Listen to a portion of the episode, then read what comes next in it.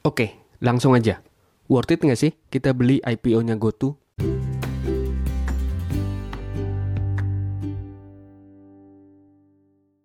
Halo, Assalamualaikum teman-teman. Selamat pagi, siang, sore, malam, tergantung kalian dengerin podcast ini kapan. Sesuai opening tadi, sebenarnya worth it nggak sih kita beli saham IPO-nya GoTo nanti? Apalagi investor retail kondang kita, Bapak Lo Keng Hong secara terang-terangan bilang kalau dia nggak akan beli saham GoTo di periode IPO-nya. Udah dari lama, banyak investor retail yang ngeklaim kalau mereka nunggu-nungguin Gojek sama Tokopedia IPO. Apa teman-teman termasuk yang nungguin juga buat beli? Nah, mumpung IPO-nya juga belum kejadian, jadi pas nih kalau kita bahas dulu di belajar bareng finance. Beli pas lagi IPO apa enggak sih? Sebelum kita masuk ke pembahasan, saya mau umumin dulu nih. Sesuai dengan update di akun Instagram at digabung, nggak pakai titik, nggak pakai underscore. Mulai episode yang ini, podcast belajar bareng finance akan update setiap minggu di hari malam Sabtu di Spotify dan Apple Podcast. Rutin. Insya Allah rutin. Biar trending kayak podcast orang-orang. Di follow juga ya IG-nya. Oke, kita mulai masuk ke pembahasan. Yang pertama harus kita ketahui adalah alasan kenapa Bapak Lo Keng Hong nggak mau beli saham GoTo saat IPO. Jujur, saya bukan yang ngikut-ngikutin banget stock advice-nya. Tapi buat sebagian besar investor retail, mungkin juga termasuk dari teman-teman yang dengerin ini, banyak yang suka ngikutin sinyal-sinyalnya, ngikutin saran-sarannya. Gak apa-apa, bagus juga buat nambah-nambahin referensinya teman-teman. Di beberapa artikel berita keuangan, yang bersangkutan bilang kalau valuasinya GoTo ini udah kemahalan untuk perusahaan yang masih rugi. Sebetulnya untuk jawab masih rugi atau enggak ini, Jujur, saya nggak tahu persis. Karena ya saya nggak pernah pegang financial statementnya. Dan memang karena belum open for public juga datanya. Tapi kalau kita lihat habitnya beberapa tahun belakangan, yang suka baik, yang suka bakar duit dengan ngasih promo-promo yang lumayan gede, wajar kalau banyak yang menduga kalau baik Gojek maupun Tokopedia ini ya masih rugi. Meski belakangan juga, apalagi setelah merger jadi GoTo ini, sudah kelihatan tuh action untuk gain profitnya. Promonya sudah jauh berkurang, begitu juga bonus-bonus untuk mitra drivernya sudah tidak seperti beberapa tahun lalu gitu ya. Terus di layanan food dan marketplace pun ada perbedaan treatment yang mencolok buat seller yang jadi partner antara yang reguler dengan yang premium. Beda. Antara yang reguler yang sellernya jualan gratis atau kena biayanya standar gitu ya. Dengan yang premium merchant yang di charge biaya lebih mahal. Perlakuannya dibedain tuh. Di food dan di marketplace. Kalau kita buka aplikasinya mereka tuh kan, di barisan atas, biasanya ya ya yang premium dulu. Yang official store, yang power merchant. Di bawah-bawahnya baru yang reguler. Bisa jadi strategi profit taking ini dilakuin karena mereka mau IPO juga. Biar lebih menarik buat para investor di pasar modal. Karena meskipun sama-sama kita tahu gitu ya, sudah sempat dimention juga di episode sebelum ini, valuasinya GoTo ini luar biasa banget. Tapi angka valuasi itu kan sebetulnya adalah jumlah dana yang sudah diinjek ke Gojek dan Tokopedia sama venture capital. Nah, karakteristik antara investor investor venture capital dengan investor di pasar modal ini sebenarnya ada perbedaan yang mendasar. Persamaannya cuma keduanya ini sama-sama cari cuan. Ya iya, investor gitu kan.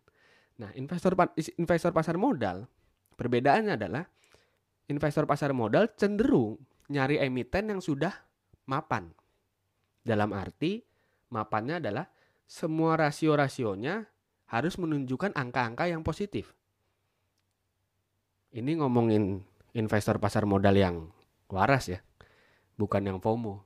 bukan yang kena pom-pom terus nyangkut kemarin itu bukan. nah, itu investor pasar modal itu cenderung play safe.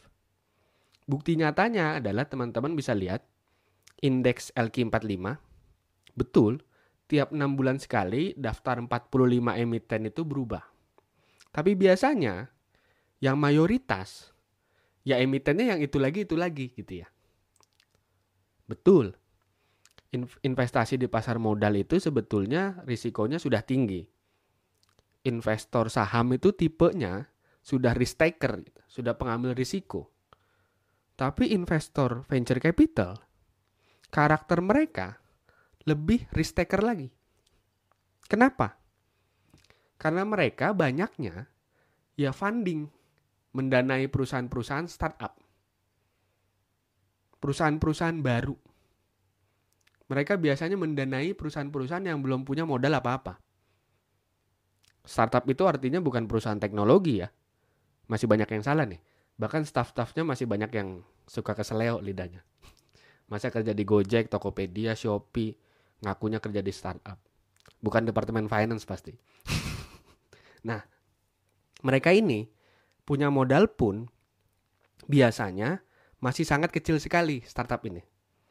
Jadi reasoning, latar belakang, backgroundnya investor venture capital untuk invest di satu startup itu bukan di rasio-rasio, bukan di angka-angka laporan keuangan. Karena sudah pasti angkanya nggak akan menarik, beda dengan perusahaan yang sudah mapan tadi. Gitu ya. Bahkan banyak juga perusahaan yang mencari pendanaan, yang memilih funding dari venture capital, karena sebetulnya mereka nggak dapat pembiayaan dari bank. Mereka nggak dapat kredit dari bank. Kenapa? Ya karena angka-angka financial statementnya memang belum meyakinkan untuk dikasih kredit sama bank. Terus pertanyaannya, kenapa sih venture capital itu mau invest ke perusahaan-perusahaan startup ini? Pertama, mereka emang kebanyakan duitnya. Hasil riset bilang kalau 9 dari 10 startup gagal. Tapi mereka venture capital tetap mau invest ke perusahaan-perusahaan startup. Apalagi alasannya kalau bukan mereka udah kebanyakan duit. Itu yang pertama. Alasan yang kedua adalah mereka memang punya sasaran untuk take profit yang jauh lebih besar dibandingkan dengan investor di pasar modal. Iya dong. Cara bayanginnya gini teman-teman kita gitu ya kita invest di 10 perusahaan startup. Dan kita tahu nih 9 dari 10 ini berpotensi besar bakalan gagal. Terus apa yang kita expect dari satu startup ini yang berpotensi berhasil gitu ya? Apa ekspektasi kita dari satu startup sisanya ini? Benar. Profit yang paling enggak sedikit sesedikitnya, seminimal minimalnya itu harus bisa mengcover keseluruhan dana yang udah kita invest di 10 perusahaan startup ini. Dan itu harus lebih. Iya dong. Masa keluar 10 ngarepinnya dapat 10 juga? Ya enggak gitu ya. Minimal ya dapat 50 gitu ya. Oke. Terus pertanyaannya, Gimana sih cara venture capital, cara mereka ini take profit? Persis seperti investor di pasar modal. Karena mereka investnya di sisi equities, di sisi modal. Tidak seperti bank yang berharap dari bunga pinjaman gitu ya. Karena dia investnya di sisi liabilities gitu, mereka ngasih pinjaman. Mereka berharapnya bunga pinjaman. Nah kalau investor venture capital, investor pasar modal itu berharapnya dari sisi modal. Cara mereka take profit adalah jual kepemilikan modalnya. Sebetulnya bisa aja mereka keep kepemilikan modalnya. Terus mereka expect berharap dividen setiap tahun. Tapi problemnya satu. Ngelihat dana gede-gedean yang udah mereka injek ke perusahaan. Kayak GoTo ini misalnya. Valuasinya ekspektasinya sudah miliaran US dollar. Nah, ini harus ngarepin dividen berapa puluh tahun nih sampai balik modal. Sedangkan core bisnis mereka adalah harus ngasih funding ke startup-startup yang baru lagi. Mereka butuh fresh money, jadi mereka butuh cash gitu ya untuk disalurin ke startup yang baru lagi. Nah dari sini udah mulai ketebak kan arahnya saya mau ngomongin ke mana? Bener. Jadi IPO ini kemungkinan besar adalah cara dari para venture capital untuk take profit. Get their money back. Mungkin mereka akan tetap keep sebagian, tapi mungkin juga enggak. Udah berapa menit nih? 10 menitan. Oke. Kita lanjutin aja ya sekalian. Nanggung nih, sedikit lagi kita mau bahas soal valuasi.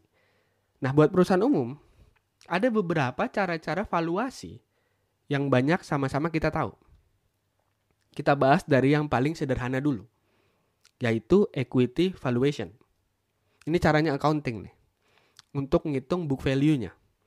Di balance sheet itu kan ada aset di sebelah kiri, dan ada liabilities, utang, dan equities atau modal di sebelah kanan. Gitu ya. Jadi aset di sebelah kiri, liabilities dan equities di sebelah kanan. Jumlahnya harus balance. Nah, nah caranya equity valuation adalah menghitung menghitung seberapa banyak sih dari total aset perusahaan yang dibiayai dari equitiesnya perusahaan. Gitu ya. Itu equity valuation. Dasar banget. Tapi ini jarang dipakai. Kenapa? Karena dia tidak memperhitungkan faktor time, faktor waktu.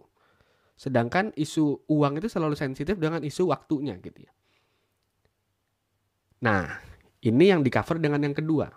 Eh sorry, kita bahas dulu. Kenapa tidak bisa pakai equity valuation? Alasan yang pertama karena tidak memperhitungkan faktor time tadi, faktor waktu, padahal sensitif sekali isu itu. Yang kedua, ini susah dipakai untuk perusahaan seperti GoTo. Equity valuation ini. Kenapa? Karena kalau kita lihat dari luar ya, Gojek dan Tokopedia ini bukan perusahaan yang seperti pada umumnya aset yang mereka punya ini unik. Orang umum gitu. Nggak umum. Seperti saya bilang di episode sebelumnya, Gojek disebut perusahaan transportasi tapi tidak punya kendaraan. Tokopedia disebut marketplace, disebut tempat jual beli, tapi nggak punya gedung kayak mall. Tapi di sisi modalnya, di sisi equities, jelas seperti yang sudah disebutkan di beberapa artikel, ada miliaran US dollar tadi di sisi equities. Unik. Gitu ya. Balance sheet itu pasti unik. Nah, aset paling berharga yang mereka punya dan selalu dibanggakan itu adalah data. Nah, di balance sheet, saya nggak tahu nih, apakah data ini dimasukkan ke dalam balance sheet di sisi aset atau enggak. Dan kemudian kalau dimasukkan pun gimana cara merupiahkannya atau mendolarkannya data ini? Nah, saya juga nggak tahu. Mungkin ada akan ada akun khusus gitu ya yang mengekru itu buat ngimbangin di sisi equities yang miliaran US dollar tadi. Karena tadi seperti saya sudah bilang, yang namanya balance sheet itu ya harus balance gitu ya.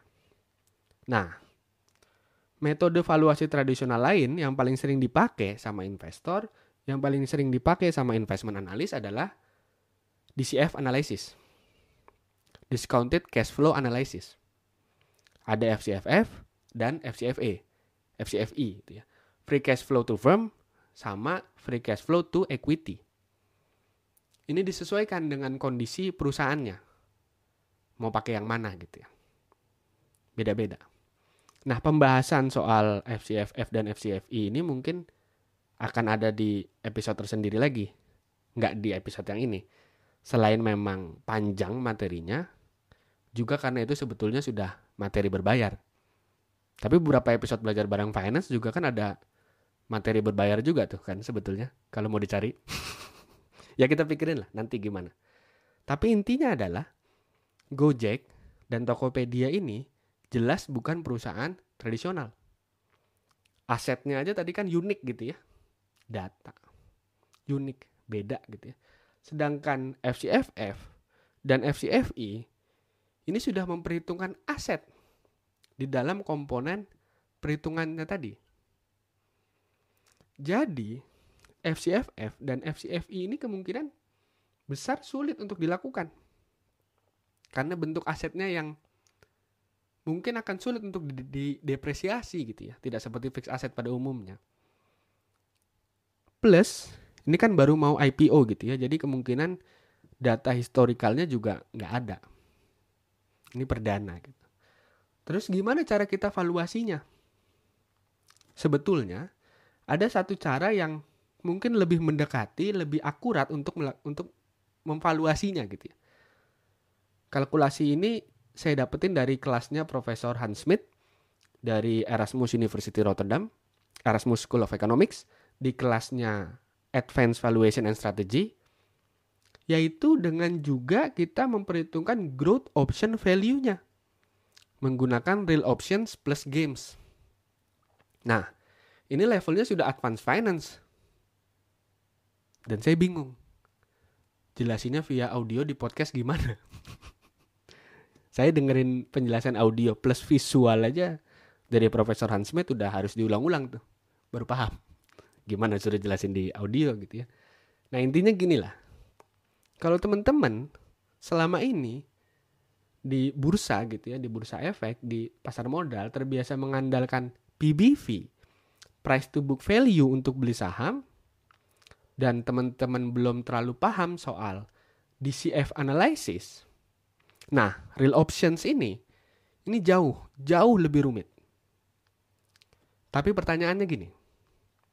Apakah valuasi ini menjadi satu-satunya pertimbangan untuk beli atau tidak beli pada saat IPO? Nah, jangan lupa juga kalau di bursa kita itu juga ada pola yang unik. Di dalam beberapa hari setelah emiten IPO, biasanya harganya akan naik terus tuh dalam beberapa hari, dua hari, tiga hari gitu ya, biasanya, atau empat hari, beberapa hari lah. Setelah itu, ya dia menemukan harga wajarnya. Nah dia bisa stay di harga yang tinggi atau ya terjun bebas.